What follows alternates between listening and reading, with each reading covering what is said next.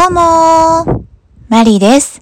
マリの毎日を幸せに楽しく生きるラジオ、始めていきます。皆様、いかがお過ごしでしょうか今日は、人ともっと深く仲良くなるにはというお話をしていきます。えー、例えば、初めましてで出会った異性、同性の方、えー、もっとこの方と仲良くなりたいなって思うことが誰しもあると思います。えー、そんな時には、たくさん質問し合ったり、食事に行ったり、えー、またどこかへ出かけて経験を共有したり、えー、そういったすり合わせの期間があると思います。えー、そんな中で、えー、お互い全く別の環境で育ってきた二人なので、えー、なかなか噛み合わなかったりとか、え相手の方が言った言動が気になってしまったり、ああ、こんな行動はしてほしくなかったなっていうふうに、え感じることってあると思います。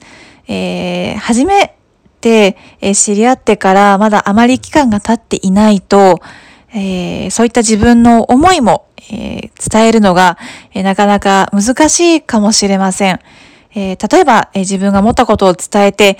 嫌われたらどうしようっていうふうに、え、私自身も恐怖を感じることはあります。ですが、え勇気を出さずに、え自分の思ってることを伝えないままだと、えー、何もドラマが生まれませんし、えー、相手も自分のことを、えー、わからないままですので、えー、それよりも深く仲良くなることってなかなかないと思います。えー、なので、えー、もしかしたら、えそれを言ったことによって、え嫌われてしまうかもしれませんが、え私の場合は、え言葉を選びながら、なるべく伝えるようにしています。え何かの参考にしてもらえたら嬉しいです。えー、いろんな人と仲良くなっていきたいですね。それじゃあ、また。